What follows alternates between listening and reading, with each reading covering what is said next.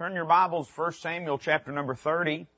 1 Samuel chapter 30. I don't do very often what I'm going to do tonight, but I believe it'd be the will and mind of the Lord. Uh, and that's to uh, finish the message we began this morning. Amen. Most of the time, we when we do something like that, I just move along. And uh, but I, I, I really believe that uh, what we talked about this morning can only really be framed rightly when we when we uh, look at at the other half of it. Uh, to which you're probably thinking, well, preacher, you should have preached quicker this morning. Amen. And, uh, I, I, would, I would grant you that, but, uh, the, that's why we've got a second service on Sunday. Amen. So the preacher can finally get finished said everything he's been trying to say.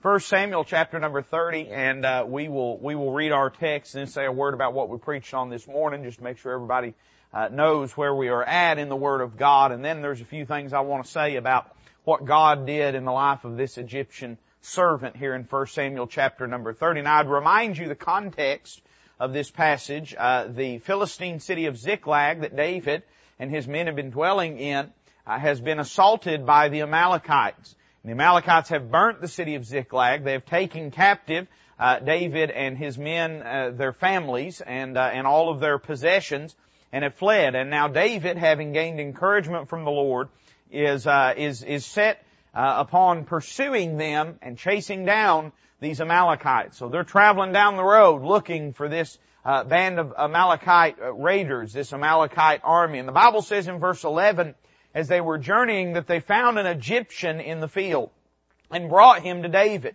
and gave him bread and he did eat. And they made him drink water and they gave him a piece of a cake of figs and two clusters of raisins. When he had eaten, his spirit came again to him for he had eaten no bread nor drunk any water three days and three nights. David said unto him, To whom belongest thou? Whence art thou? he said, I am a young man of Egypt, servant to an Amalekite. My master left me because three days agone I fell sick. We made an invasion upon the south of the Cherethites and upon the coasts which belongeth to Judah and upon the south of Caleb, and we burned Ziklag with fire. David said to him, Canst thou bring me down to this company? And he said, Swear unto me by God that thou wilt neither kill me nor deliver me into the hands of my master, and I will bring thee down to this company. When he had brought him down, behold, they were spread abroad upon all the earth, eating and drinking and dancing, because of all the great spoil that they had taken out of the land of the Philistines and out of the land of Judah. Let's pray together. Father, thank you for this another opportunity to be in your house. I pray, Lord, that the Spirit of God would have liberty to minister this evening. I pray that everything that is said would be precisely what you desire to be said, that Lord, we would not say anything that shouldn't be said or that we'd not shy away from saying what must be, that your will and your desires be fulfilled in our life. I pray that the precious Word of God would find a, a home in our hearts tonight, that it would find fertile soil that you might be able to do an everlasting work and we'll be sure to thank you for what's accomplished. We ask it in Jesus' name. Amen. Well, this morning we found ourselves in the book of 2 Samuel and in chapter 1, and we won't read that portion of scripture, but I do simply want to mention to you a little bit about what we preached on this morning so that you understand why we find ourselves in the passage we're in tonight. We began this morning in this way that we desired to tell the story of two men. We find one of those men in our text from this morning over in 2 Samuel chapter 1, and then we find the other in the text that we read a moment ago in 1 Samuel chapter 30. One man was an Amalekite, and the other man, the one we read about tonight, was an Egyptian. One was a son, uh, that's the one we read about this morning, and then the one we read about tonight is a servant. One was found in deception. We'll say a word about that in a moment, but we preached on that man this morning. And then the other that we'll spend a little time examining tonight was found dying. Now these are some of their differences, but they also had some key similarities. For instance, both of these men were enemies of Israel by birth. One of them was an Egyptian, one of them was an Amalekite. Both of these peoples were historical oppressors of Israel. Not only that, they were Gentile strangers concerning the God of Israel. In other words, they found themselves in front of David and just who they were would have been enough for David to strike them down. Just the fact that they were Egyptians and Amalekites would have been all the reason that David needed to destroy them and to kill them and to be just in doing so. And We talked about how that reminds us of ourselves in our lost condition. God didn't need any extra evidence, just who we were, how we was born into this world. Our broken sin nature would have been enough to send us to hell. God would have been just in doing so. Somebody say amen right there. Then we also considered the fact that it is likely that both of these men were enemies of Israel in battle. Now we read clearly about it in the message or in the text tonight. The Egyptian says plainly, boldly says that I was there when the Amalekites burned Ziklag. Now that's not what the fellow said that we read about this morning over in uh, 2 Samuel chapter number 1. He never says that. Instead, the way he says it is that he happened by chance upon Mount Gilboa where the battle was taking place between the Philistines and the Israelites. I'll remind you that it appears as though in a, in a very brief period of time there were two military campaigns and excursions that took place. Uh, that the Philistines were set in battle in array at Mount Gilboa against the Israelites, and the Amalekites, seeing that the Philistines were distracted, had taken that as an occasion to sack and burn the Philistine city of Ziklag. And so Saul and Jonathan died in, in, in uh, the valley there by Mount Gilboa at the hands of the Philistines. And at the same time, the Amalekites are burning Ziklag, the city that David has been dwelling in. And now two, three days later, all of this is transpiring. Uh, this fellow though, this uh, son of an Amalekite, I find it highly suspect that he just happened to be at Mount Gilboa. You want my opinion? Of course, that's why you came, right? No, not hardly. But uh, you, you, want my opinion, and I and it's a pretty strong one about this. Uh, I believe that this man was involved in the burning of Ziklag. I believe he was one of the Amalekites that had been present there at Ziklag and had burned that city. And I don't think he just happened to be at Mount Gilboa. I think he was fleeing defeat and probably had gone to the battlefield uh, so that he could scavenge and try to steal whatever he could. Now you say, well, what does that suggest to us, preacher? Well, it tells me this, not only by their nature were they enemies of Israel, but also by their actions. Not just by birth, you listen to them, but by battle as well. Uh, the, the lost man would say this, it's not my fault if I have been born lost, and that may be true. It, it wasn't your choice to be born a sinner, but you sure, sure made a lot of sinful choices since you was born, so have I. Amen? Uh, so we cannot claim any sort of ground when we suggest that. In spite of these similarities, though, these, both these men find themselves standing in front of David. This morning we talked about this son of an Amalekite standing there before the king, and then here in our text tonight, we find the Egyptian standing there before the king. Both of these men had similarities, had differences, but we notice that each man was dealt with in a different way by David. We've read enough of the text tonight. I don't think we're surprising anybody when we notice that David has spared this Egyptian man. And yet the text we read this morning in chapter 1 of 2 Samuel tells us that David slew that son of an Amalekite in uh, chapter number 1. He destroyed him. He had him cut down. So that begs the question, why did he treat one so differently than the other? We preached this morning on the thought approaching the king. And I can just tell you very clearly why it is that David dealt with them differently, because they each approached him in a different way. How you approach someone can make all the difference, Brother Ken, in how they respond to you. Now you say, preacher, that's good and everything. I appreciate the history lesson. What does that have to do with me? Well, can I remind you that uh, every single person born in this world is going to one day stand before the King.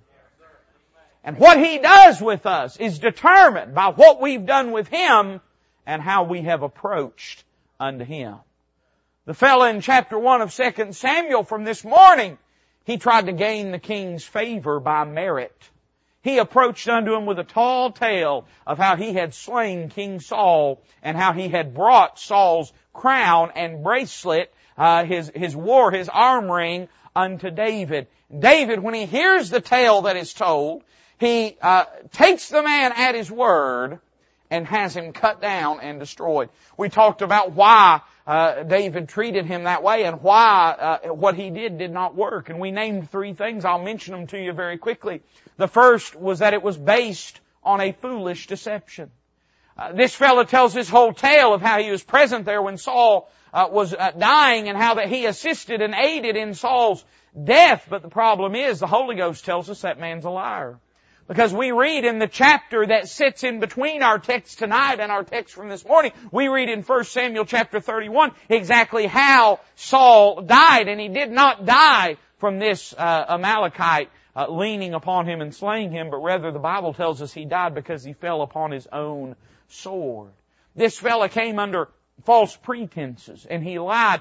And here's uh, one of the statements that we made this morning. You know, the problem with a person trying to get to heaven through their merit, trying to stand before the king through their own good works, is that they have to lie to do so. They have to tell a lie. What's the lie they have to tell? Well, we noted a few of them. One, he had lied about where he had been. He said he happened by chance upon Mount Gilboa. That wasn't true. Uh, the reason he was where he was was because of what he had done and the choices he had made. You know, a person that says they're going to get to heaven through their own good works will often suggest that whatever moral failures they have are simply the product of their circumstances. Can I tell you this? Moral failings are not the product of circumstances, they're the product of sin. Now that's not to suggest that I'm not a sinner and you're not a sinner, and it's not to suggest we don't sin, but it is to say this, that we ought to just go ahead and just own what we've done wrong and not suggest that we are the product of our circumstances or environment. So he lied about where he'd been. He lied about what he had seen. Uh, we noted a couple of, uh, of, of uh, distinct lies in the story that he told. One, where he says that when he sees Saul, that Saul is leaning upon his spear. He's resting upon his spear. In other words, he had the idea that Saul was resting because he was weary, and that's why uh, the Philistines had caught up with him. He said, we put it this way, he claimed to see the king fatigued. And he claimed that the reason that the king died was because he was weary and because he was tired. Now the Holy Ghost tells us over in chapter number 31 that's not what happened. What happened was Saul was wounded by the archers. And uh, because of that, he could not continue on because of his wound. And we we made this statement this morning that uh, he looked at him and said he saw the king weary and tired. That's not the truth. The truth was the king was wounded for our transgressions. When a person is trying to get to heaven through their own good works, they dismiss and disregard uh, the wounded Savior. Uh, they make it seem as though Calvary was merely the product of the failure of his life, the tragic end to a beautiful life, that he died as a martyr. But listen, friend, he didn't die as a martyr. He died as a victor. And when he died on the cross, it was not because he was weary or weak, it was because he was wounded for our transgression. And then number two, he claimed to see the king forfeit. He said that there was nothing wrong with Saul. And yet Saul, because he did not want to fall into the hands of the Philistines, uh, asked this uh, Amalekite to kill him. That's not what happened. Now it is true that Saul wanted uh, someone to take his life, but the reason was not because he was simply afraid of the Philistines, but rather because he was dying anyway, and he didn't want to be made mockery of by the Philistines. Saul wasn't afraid to die; he was trying to die. Uh, he had fought to the bitter end, and only when wounded uh, mortally and knowing he would die did he fall on his sword. And uh, the person trying to get to heaven through their good works, they make it seem they, they disregard the whole reason for which Christ came to this earth. They make it seem as though in dying on the cross, he was dying as a failure. But listen, when he died on the cross, he died as a success. He died having done the will of the Father. He didn't die because he was given up. He died because he was winning the battle. Somebody say amen there. And uh, it disregards the very reason that he came and what he accomplished. Christ dying on the cross is proof that a man can't achieve righteousness through good works and that he needs a Savior. Well, I like how Paul said it. He said, I do not frustrate the grace of God. If righteousness come by the law, then Christ is dead in vain. And then we talked about how he lied about what he had done. He said all he was doing was trying to help Saul. All he was doing was trying to accomplish Saul's desires. And that sounds how a lost man trying to get to heaven through his good works Sounds like the kind of thing he'd say, I'm just doing what God wants me to.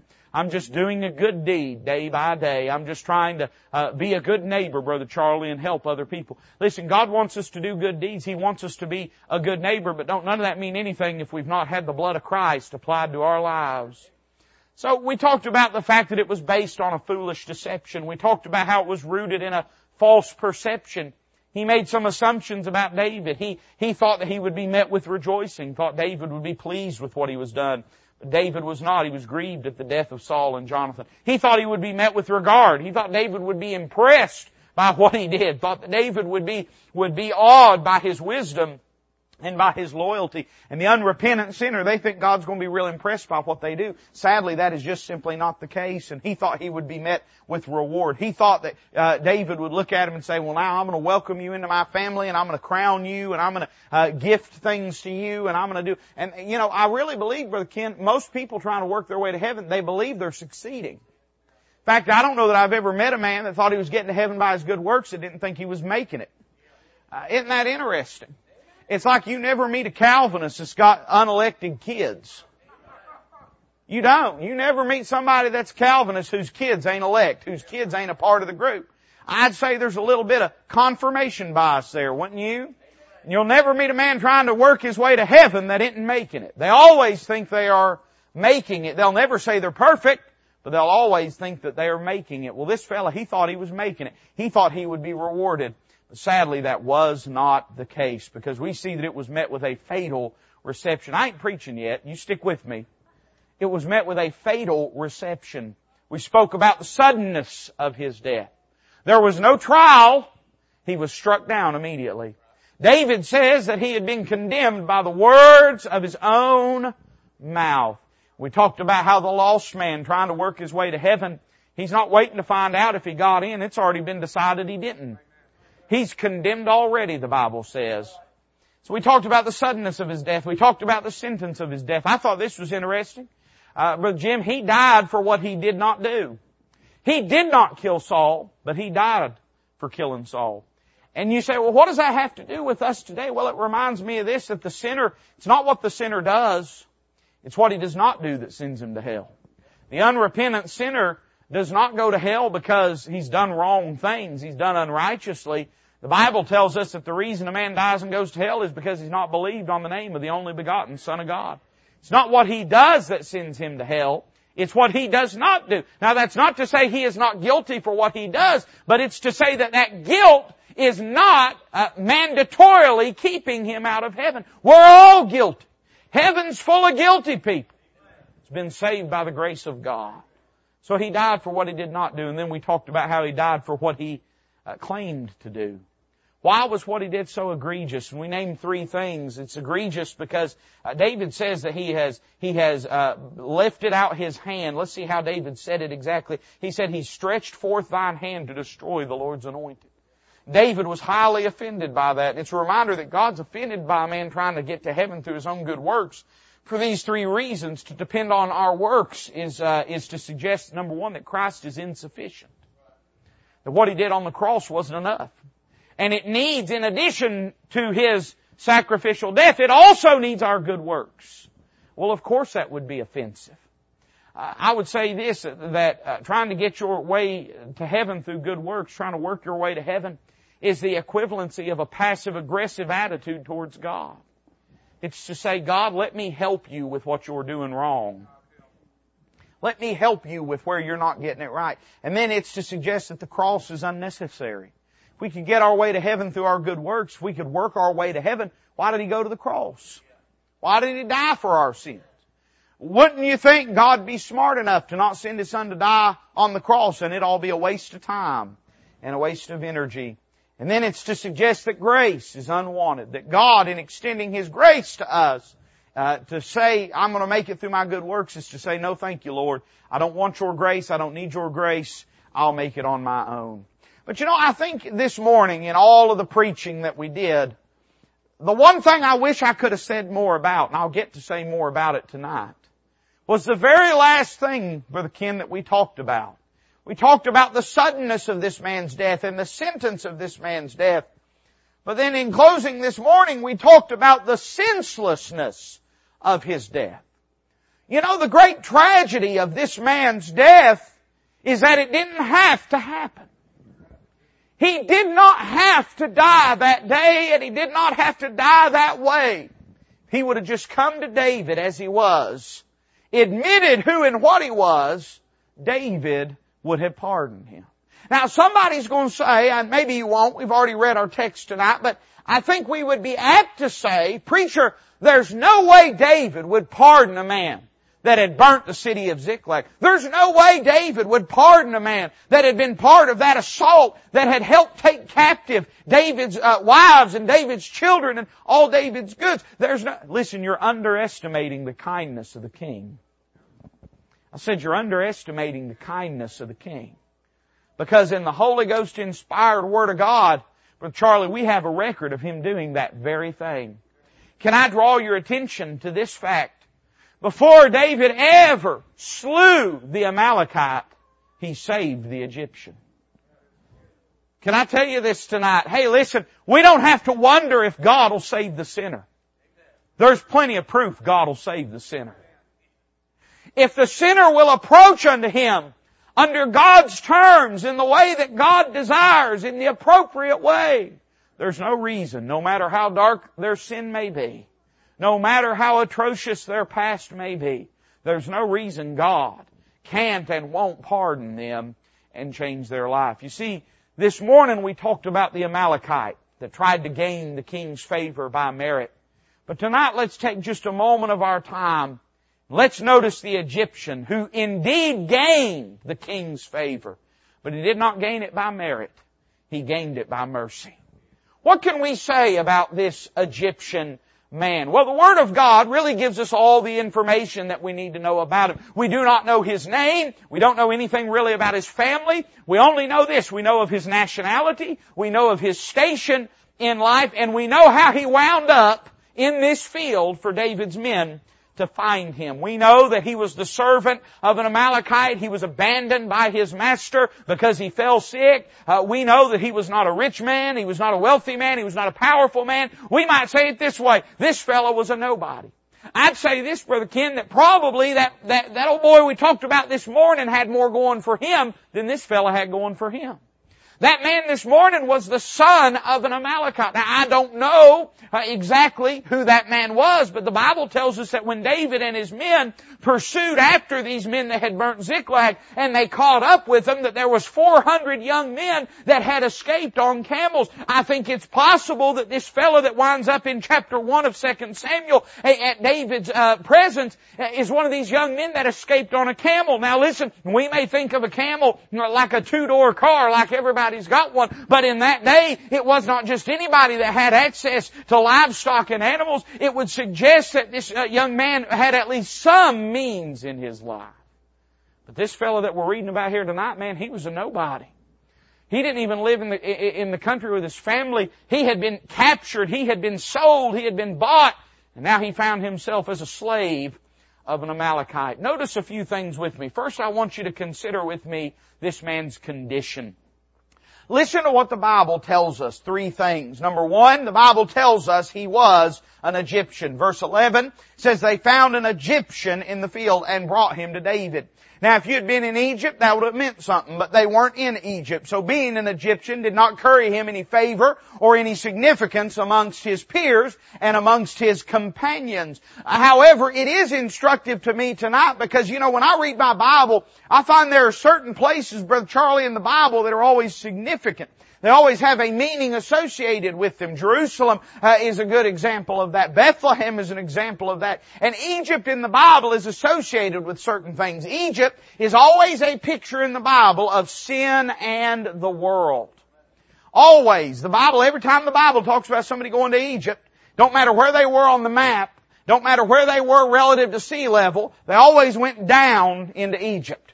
Abraham went down into Egypt. Isaac went down into Egypt. Everybody always went down into Egypt. I think it was the Holy Ghost way of reminding us that a move to Egypt was a move downward. Whenever the children of Israel were in bondage, they were in bondage in the land of Egypt, in a pagan land. God had to break the back of uh, supernatural darkness and miraculous uh, demonic power to bring them out of the land of Egypt. It is a place associated with darkness and wickedness and iniquity, and it's where this fella called home.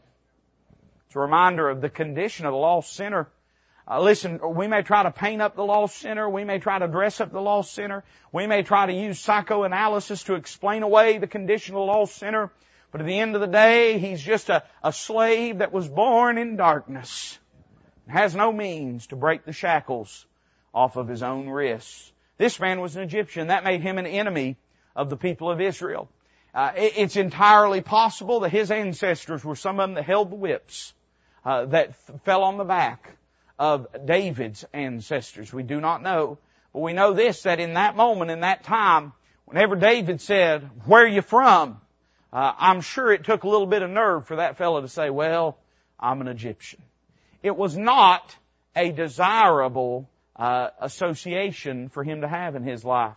And yet the Bible tells us that's who he was. He was a man that in that moment had no standing because his people were associated with wickedness, with idolatry, with ungodliness, and with opposition to the God of Israel. You know, the first real opposition that the God of Israel displayed as a natural God was against the gods of Egypt. That was the first showdown between false gods and the true God uh, in the Bible that's really dealt with at length. And this fella, he was an Egyptian. So I noticed that, number one. Number two, I noticed this, that he was not only an Egyptian, Brother Ken, I noticed he was empty.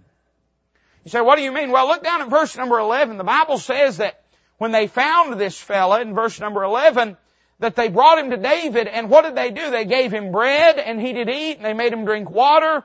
They gave him a piece of a cake of figs and two clusters of raisins. And when he had eaten, his spirit came again to him. Here's why. For he had eaten no bread nor drunk any water three days and three nights. I'm going to be honest with you. I go three hours and I start feeling it. this fellow had been three days and three nights with nothing. So much so they had to be cautious in what they no doubt gave to him. When they found him, they found him not only was he an Egyptian, so he should have been condemned to die by virtue of that, but they found him and he was empty. His master had not been taking care of him. Listen now. His master had not been taking care of him and he was empty inside. You know, that's really the situation of every lost sinner. They may try to suggest that they're living life to the fullest and enjoying it, but every once in a while, the world will show its cards just a little bit. We'll see one of these high profile people. I'm talking about the very pinnacle of their uh, vocation and of their work and of, uh, of uh, success in public life, Brother Ken. They'll get to the very top of the mountain and can't handle it and will sadly take their own life. You look at how this world's best and brightest conduct themselves.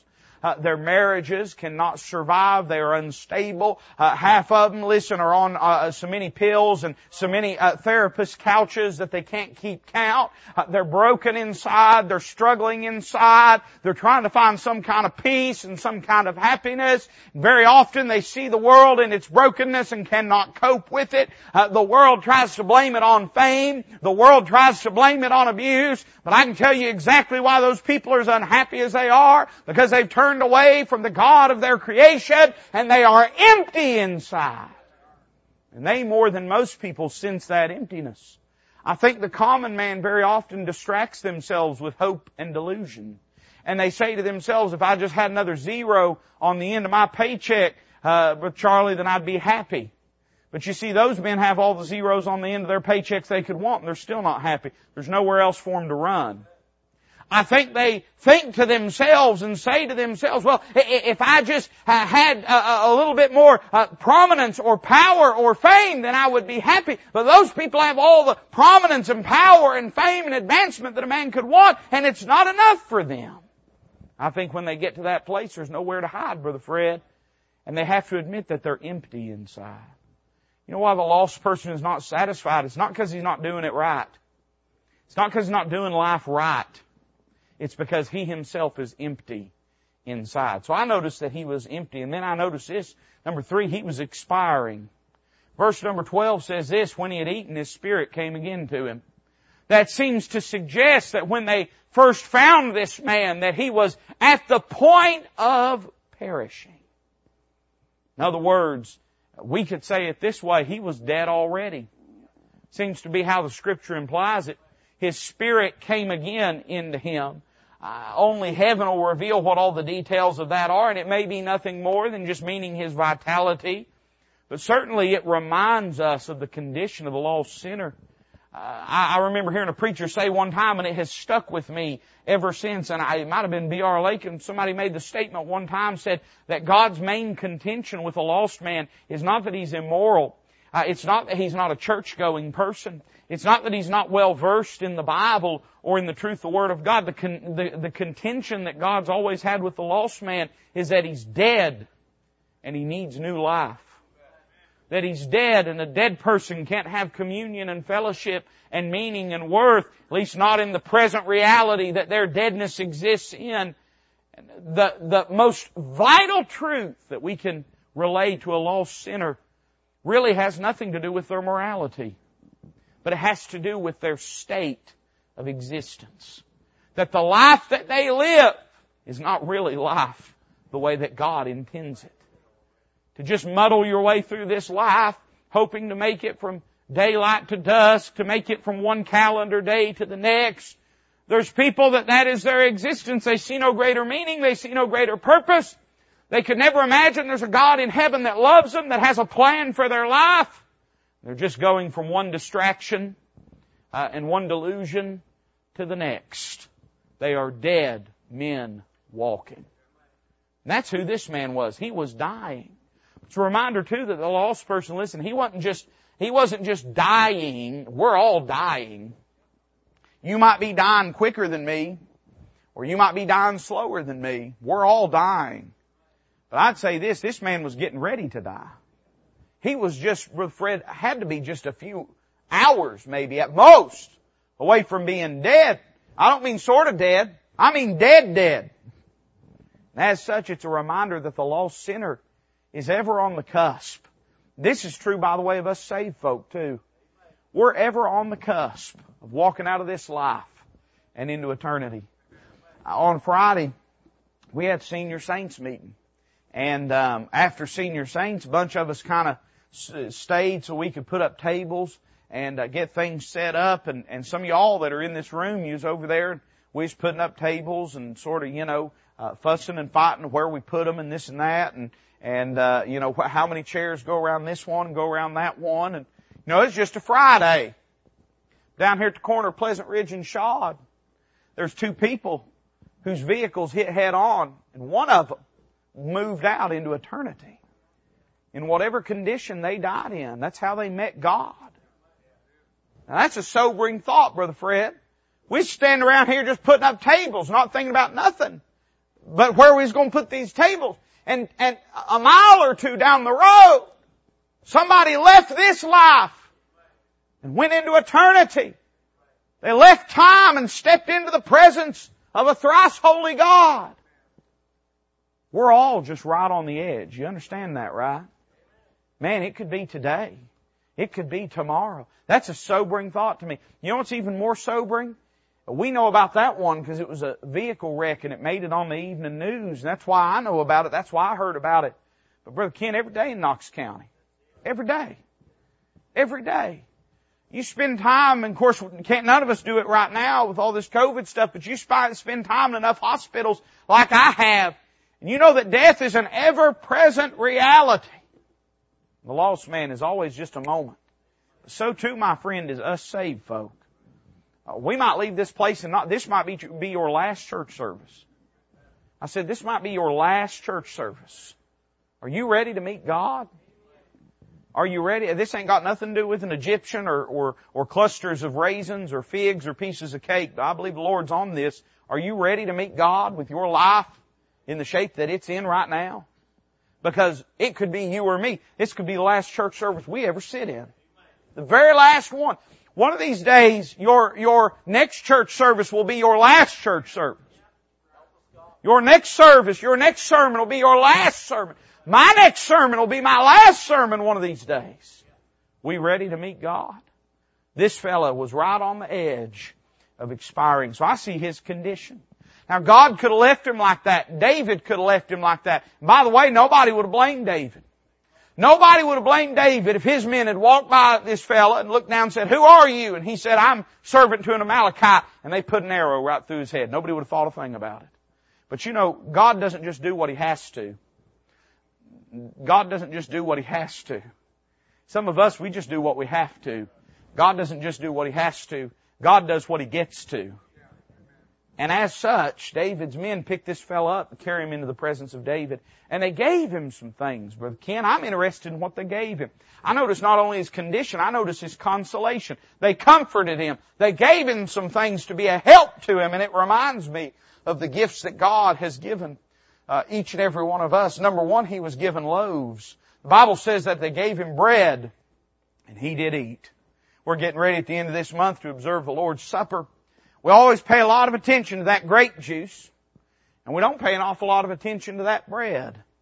I don't know why that is. I guess we just, something about that, that red grape juice, it just, it just reminds us of the blood. It's something we notice. But you know, listen, He didn't just give His blood for us, He gave His body for us. And it's a reminder to me that listen, the Lord Jesus gave His life for each and every person, for you and for me. The Lord died for this Egyptian.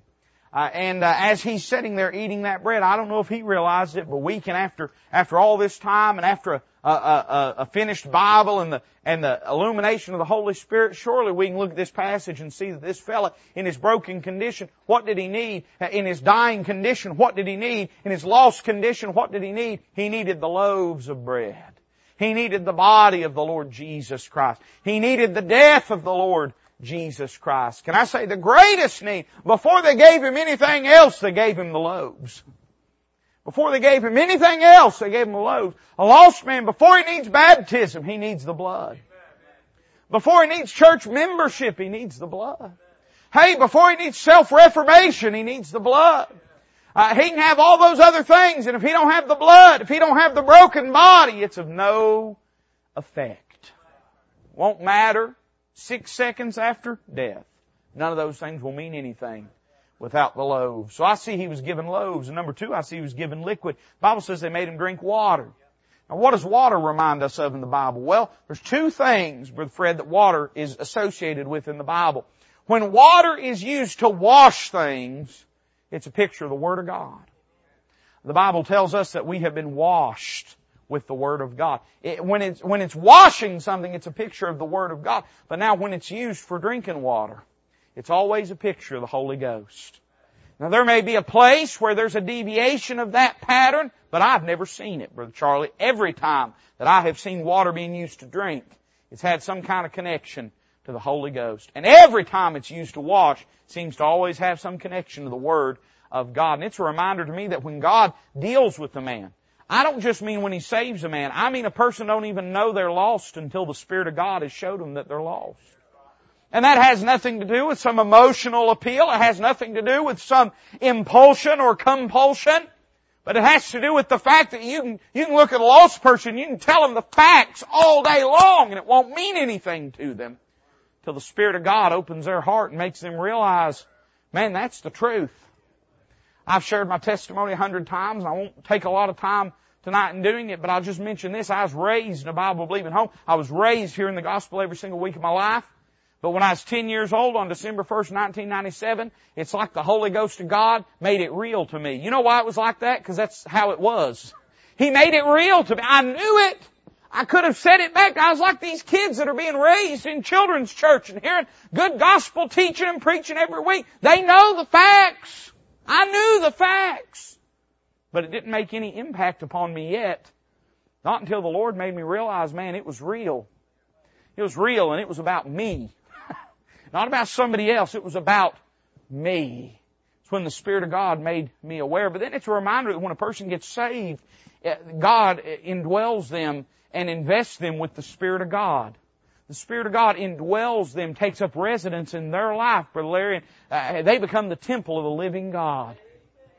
And that's exactly what happens when a person gets saved. How does God get them out of the mess that they're in? And that's what you see is, is this pattern here. How did God take lost folks and get them into the family of God? Well, the first thing He did was gave them Jesus to die on the cross. The second thing is He gave the Spirit of God to convict them and to show them their need. And then I notice this. Not only did they give Him liquid, they gave Him luxuries. The Bible says they gave him a piece of a cake of figs and two clusters of raisins. Now, a man can live, Brother Ken, off bread and water. He don't have to have figs, raisins. I don't like figs. My daddy ate fig Newtons all growing up. And he used to say, you want one? And I said, yes, one time. And that was enough. I'm not a fig person, but I will say this. Certainly in that time, that part of the world, a fig was a luxury. In other words, they didn't just give him, I, I said this a moment ago, they didn't just give him what they had to give him. They gave him the best that they had. You know, the Bible tells us this in the New Testament, the book of Romans, that it's the goodness of God that leadeth men to repentance. You know, Brother Ken, God is so good that not only does He not only does He give us Christ that died on the cross for us, not only does He give us the, the Word of God that shows us we're lost, not only does He give us the Spirit of God that makes a reality of that Word in our hearts and engrafts it into our lives, but He also gives the lost man more than he could ever deserve of goodness and of grace to show him that indeed the God that sits on the circle of the earth does love him and is interested in him. And then after he had done all this, the Bible says when he had eaten, his spirit came again to him. He was given life. The goal of this whole thing, what God's trying to do in the heart of a lost person is to give them life. Uh, not, not, I didn't say to give them learning, to give them life. Not, not to, not to give them relationships, to give them life. Not to give them a church home, to give them life. All those things may come later. And I'm not against a single one of them. But I'm telling you, that's not what He came for. He came to seek and to save that which was lost. He said, I am come that they might have life and life more abundant. That's what God's desiring to do. So what did this man do then? We understand that in the typology of the passage before us, because we're dealing with a physical death and a physical revival and, and, and all these things, that maybe there's some elements that might take place in the story in a little bit different order than they would in the life of a sinner. But I think that as we look at this passage, he couldn't really, Brother Ken, do nothing till he was given life. He couldn't really do nothing till he was woke up. But when he wakes up, he does exactly what a sinner is supposed to do in coming to God. Notice his confession. Look at verse 13 with me. The Bible says that David said unto him, To whom belongest thou? And whence art thou? He said, I am a young man of Egypt, servant to an Amalekite. Can I say this? The real fundamental question of a man's life is to whom belongest thou? To whom? Who do you belong to? Who is your master? Who tells you what to do? Who governs your life? That's what he asked this man. To whom belongest thou? The fellow could have lied. After all, that Amalekite lied about almost everything. But this Egyptian man does not lie. Notice, number one, he confessed his affiliation. He didn't try to hide where he had been or what he had done. He just went ahead and got honest with David and admitted. You know, part of the reason could have been why he did that. You may disagree with this, but I'll tell you why I think part of the reason he did that was, I think he probably thought to himself, you know, I was dead anyway. I was dead anyway. If, if I die, it's not that big of a deal because I was dead anyway. You know why a person gets honest with God? Because they know they're dead anyway. You know why a person lies to God? Because they're under the delusion that they can live without Him. This man was honest with God. Why? He was dying anyway. So he might as well just tell the truth to David. He might as well admit to the king who and what he was. And he admitted freely what his affiliation was. He said, I'm an Egyptian. And if that means you're going to kill me, I guess you just need to kill me because that's who and what I am. You know, a person gets born again, the first thing they have to do is admit their affiliation. They have to admit they're a sinner. They have to admit they're lost, that they need the Savior. The Lord will help us here in a few weeks. I want to preach about a man named Ahimaaz uh, later on in uh, 2 Samuel, he was a fellow that wanted to run and give news to David on the day that uh, David's enemies were slain, but also on the day that David's son was killed. He wanted to go and bear tidings, but he only wanted to tell half the story. He wanted to tell the good news, but he didn't want to tell the bad news. That's how a lot of Christians are today. They want to tell the good news, but they don't want to tell the bad news. They want to tell people that God loves them, but they don't want to tell people that they're lost sinners in need of a Savior. The gospel's good news and it's bad news.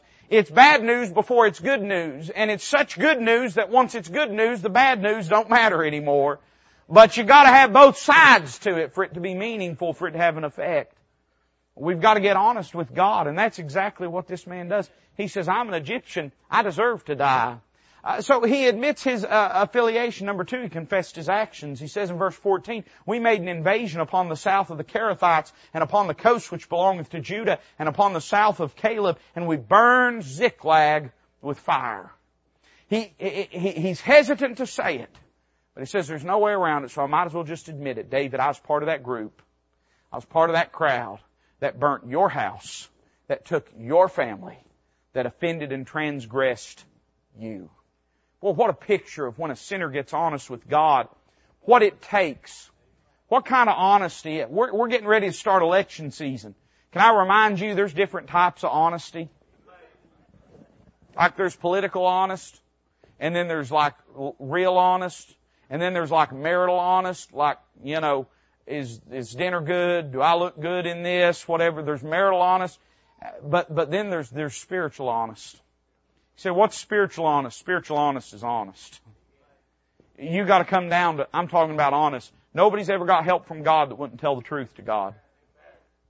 That's the first prerequisite of getting help. I'm talking to saved folks. I know this is Sunday night here in the, uh, the, the buckle of the Bible belt. I understand that, so let me just go ahead and tell you. I'm even talking to saved people now. Ain't nobody ever got help from God that wouldn't get honest with God first.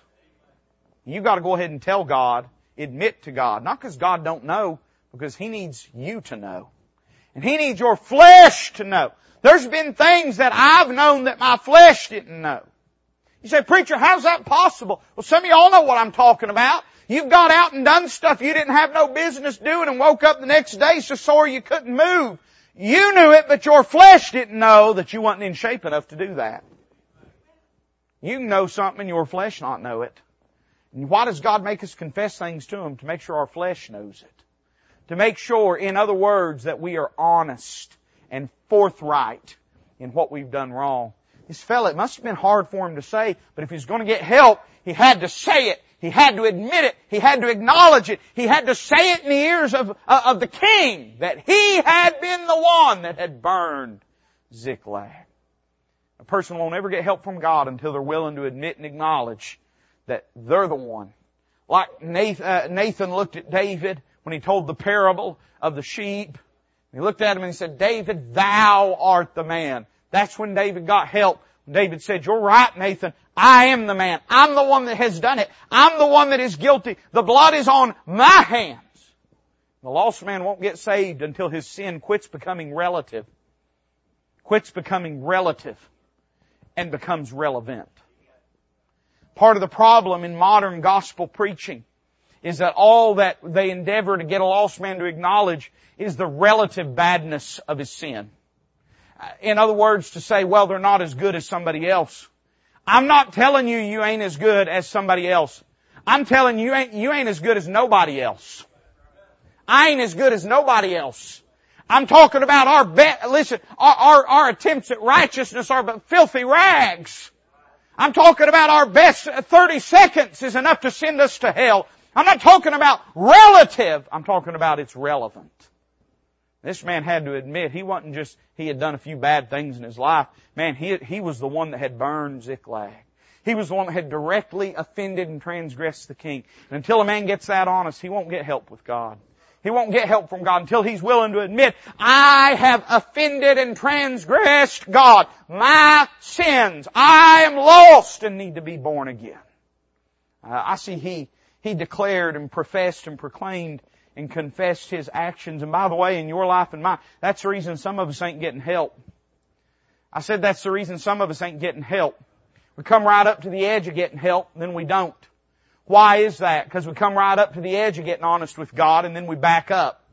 We, we, we, we chicken out. We grow cowardly. We don't have the stomach to call our sin. We have the stomach to commit our sin, but we don't have the stomach to confess our sin for what it is. And we ain't gonna get help from God until we're willing to confess our sin to be what it is. In the eyes of a thrice holy God, we've got to call it what it is. We've got to get honest with God if we're gonna get help. Until we want, until we'll do that, we're just playing games. And that's the reason you'll see folks get right up on the edge of help, but not get help. Is because they come right up to that point and they just ain't got stomach to admit that they've done what they said, what they know that they've done. And to get honest with God. So he confessed his actions. I, I thought this was interesting. Me and Brother Tim talked about this a little bit this morning. He confessed his agony. Notice what he said. He said, I am servant to an Amalekite. Now, lay this in juxtaposition to that fellow in chapter 1 of 2 Samuel. He's the son of an Amalekite.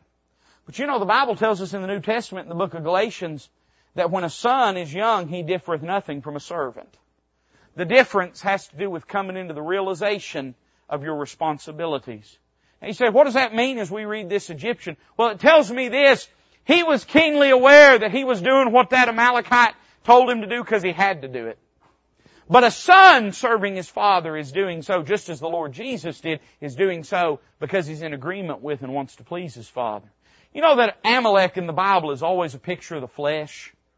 These three kingdoms, Ammon, Moab, and Amalek, seem to always be figurative of the role of the flesh in the life of a believer. They are the ever-present thorn in the side of and an ever-present combative force in the life of the children of Israel. Now let's stop and think about that for a minute. One fellow says, I'm the son of an Amalekite. Or we might say this, the folks that won't get help from God, they treat it as though they have a family, familial, friendly relationship with the flesh. In other words, I'm doing what I'm doing because I want to do it. But you know when a person really gets help from God, and particularly when a lost sinner gets born again, that, that dynamic changes. They don't think of it like I'm doing what I'm doing, I'm living how I'm living because I enjoy it. But instead, like this Egyptian, he says, I'm a servant to an Amalekite. I don't want to live this way. You listening? I don't want to live this way. But the master will crack the whip on me. You know, when a lost person gets born again, and I, by the way, I'm not saying a lost man articulate all this the way that I'm saying it. I'm not saying he'd express it in that way, but I am saying he would have an awareness that he's living in a certain way that he don't want to live anymore. Living in a way he don't want to live anymore. Uh, just a servant, just a bond slave to sin and unrighteousness. Don't want to live that way anymore. Want help, want to get out. You know, there's some folks don't get help because they don't want help. And they don't have nerve enough to tell you they don't want help. So they'll tell you they want help, but all the while, every time help is offered, they never take that help. What's a man to think except that they don't want help. There are some people want you to think they want help that don't want help. Let me say this as it relates to spirituality. And I was probably talking about more than just spirituality, but as it relates to spirituality, a man's gotta want help to get help. A man's gotta want his life to change for his life to change. God's never saved anybody against their will. He's never made a man get born again that person has to choose. They have to start to decide that they don't want that life anymore. They don't want that brokenness anymore. They don't want that iniquity anymore. They want a new life in Christ Jesus. He confessed his agony, but then I noticed he confessed his abandonment. How did he get there? Well, three days earlier he had felt sick. Uh, it doesn't say it in the Bible, but the, if you if you read the commentators, they tell me he got tested positive for COVID. He, he fell sick. The Bible says that, that his master left him because he wasn't worth saving. That's how his old master felt about him. I can't get anything else out of you. I'll just leave you to die in this field. You know, most of the time, Brother Fred, a person don't get saved till they start to see the devil for what he is. A liar from the beginning. I, I love the way the Bible, the Bible gives us in the book of Revelation gives us a threefold title. I'm going to preach on this at some point. A threefold title to the devil. You know what it calls him in the same passage? It calls him the devil, Satan, and calls him that old serpent. That old serpent. You know, by the time we roll down to the end of, of, uh, of the millennial reign, Brother Charlie, the world's going to see the devil for what he is. They're going to understand exactly who and what he is. You know, a person, they typically don't trust in the Lord as their Savior until they're willing to admit that they, that the devil ain't never done a thing for them. He just used and abused them in the moment that he couldn't get anything else out of them. Just left them there, lying, dying in the middle of a field. And by the way, all, all of us saved folks here tonight, you know, we ain't gonna get help until we're gonna admit just exactly that the devil ain't got a thing for us until we're willing to admit that in my flesh dwelleth no good thing. So why do we keep indulging the flesh? God, the Holy Ghost, said in it dwelleth no good thing. Some of y'all had parents used to say to you when you was growing up, ain't nothing good goes on after 10 o'clock at night. Right? Except watch night services. Somebody say amen to that. And even a lot of them ain't good, but can I tell you something? Nothing good goes on in your flesh. Anything you do in the flesh ain't good. Brother Charlie, in, in your flesh dwelleth no good thing. You can't find a good thing in there. If you've dug something out of your flesh, I'm talking about doing things under your own energy, under your own authority, in your own way, and in your own strength. Let me save you the trouble and tell you it ain't gonna work out good. Because in your flesh dwelleth no good thing. It's always gonna wind up bad. Only in the new man, and only in the, in the jurisdiction and authority of God's governance, only in, in, in the precious fruitfulness of the ministration of the Word of God in our lives, in His leadership, only in those things will anything good come of our life. Because if we turn to the flesh, in it dwelleth no good thing. So I see in this passage his confession, and then I notice his conversion. I'm just going to mention this real quick in closing. Notice what was required. David looks at this man and says, I'll tell you what, why don't you lead us down to this company? The fellow turns and looks at David and says to him, I'll, I'll, take you to this company. What he's saying is, is the army of the Amalekites. He's saying, I'll take you there, but only on two conditions. One, you promise me that you will not kill me yourself. Number two, you promise me you won't give me back to my master, because if you give me back to him, he'll sure enough kill me. In other words, I see in this passage two things. One, I notice, Brother Ken, what is required. There had to be a change in allegiance. Why did he say you have to bring me down to this company? Can I just make this suggestion to you? David had planned on finding the Amalekites before he ever found this Egyptian. He didn't need this man to find the Amalekites. So why, Brother Charlie, did he say, you've got to bring us down to this company? He wanted this man to change his banner. He wanted this man to say, I'll prove to you, that's not my crowd anymore. I'm turning my back on that crowd. I want a new family. I want a new home. I want a new nation. When we look at the words of Ruth in the book of Ruth, I think it gives the clearest example of the commitment that the sinner makes when they come to God when she turns and looks at Naomi and says to her, listen, thy people will be my people. Thy God will be my God. In other words, I'm done with all that. Now can I tell you something? Listen, I'm not suggesting that a person when they believe on the Lord Jesus Christ is never going to backslide, is never going to be tempted to go back, is never going to have uh, bad relationships or bad associations. Uh, if I was to tell you that, then that'd mean I'm not born again because there's been times in my life that that's been me. But I am saying this, I don't think anybody comes to God with the intention of holding the devil's hand along the way. They don't come to him saying, I'm going to play both sides against the middle and maintain a foot in this camp and a foot in that camp. A person, you know why this fellow got spared that day? Because he's willing to say, yep, I'm done with the Amalekites. I'm an Israelite now. This is my people. This is my camp. This is my crowd. So I noticed there had to be a change in allegiance, but then I noticed the second thing, there had to be a change in dependence. Now what did it suggest with Ken, the fact that he was willing to take them down to that company. I'll tell you who was probably down in that company. His master was probably there. Some people that could identify him were probably there. So what was he doing? Uh, Steve, by doing that, he was saying this, I believe David is going to win this war. And I'm trusting David to keep me safe. Sort of like in the New Testament, the book of James, when it tells us that Rahab was justified when she received the messengers and then sent them out another way, says she was justified by her works. What does it mean by that? Well, she, she put her faith in the God of Israel when she received those men into her house.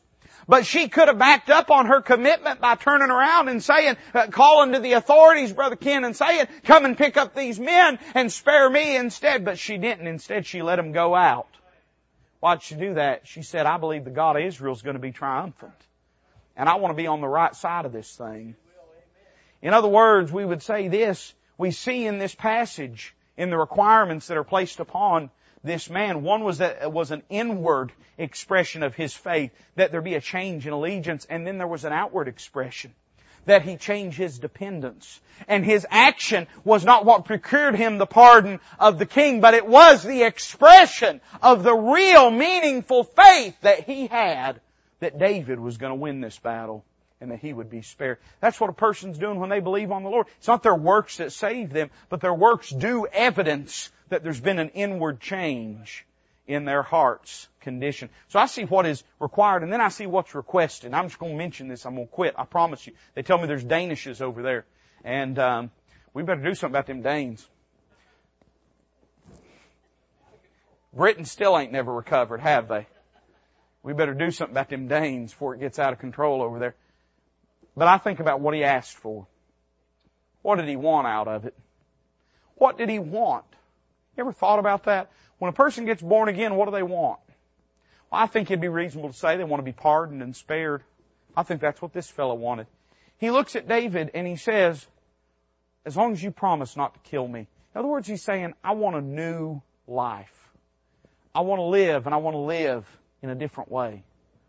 You know, that's what when a person gets born again, that's what they're, that's what they're coming to God for. They want to live and they want to live in a different way. He, he wanted a new life, but not only that, he wanted a new Lord. He said, promise you won't send me back to that old master. I still remember how he treated me. I remember his cruelness. I remember his unkindness. I remember his selfishness. And I don't want to go back to that old master. David, you seem like a pretty good master.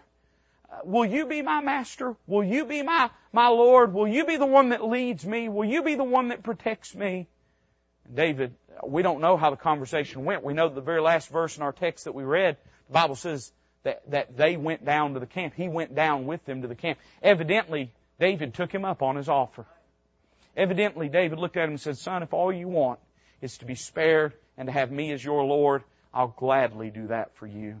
You know, that's what happens in your life and mine. When we got born again, we came to the Lord and said, I'm tired of this life. I want a new life. I want to live the way I've been living. I want to live a different way. And I want a new Lord. I don't want an overlord. I want a Lord. I want one that loves me, that cares for me. Can I ask you this question? I, listen, I understand. I meant, I meant to preach this this morning. We're preaching it tonight. Uh, so can I just make this statement in closing to you? How are you treating your Lord? The one that loved you. Are you being honest with Him about where you're at in your spiritual life? Are, are you playing games with Him? Are you letting Him lead and govern and guide your life? Are you showing Him the reverence and respect that He deserves? What a shame, Brother Ken, it would have been if this Egyptian went on to cause David problems.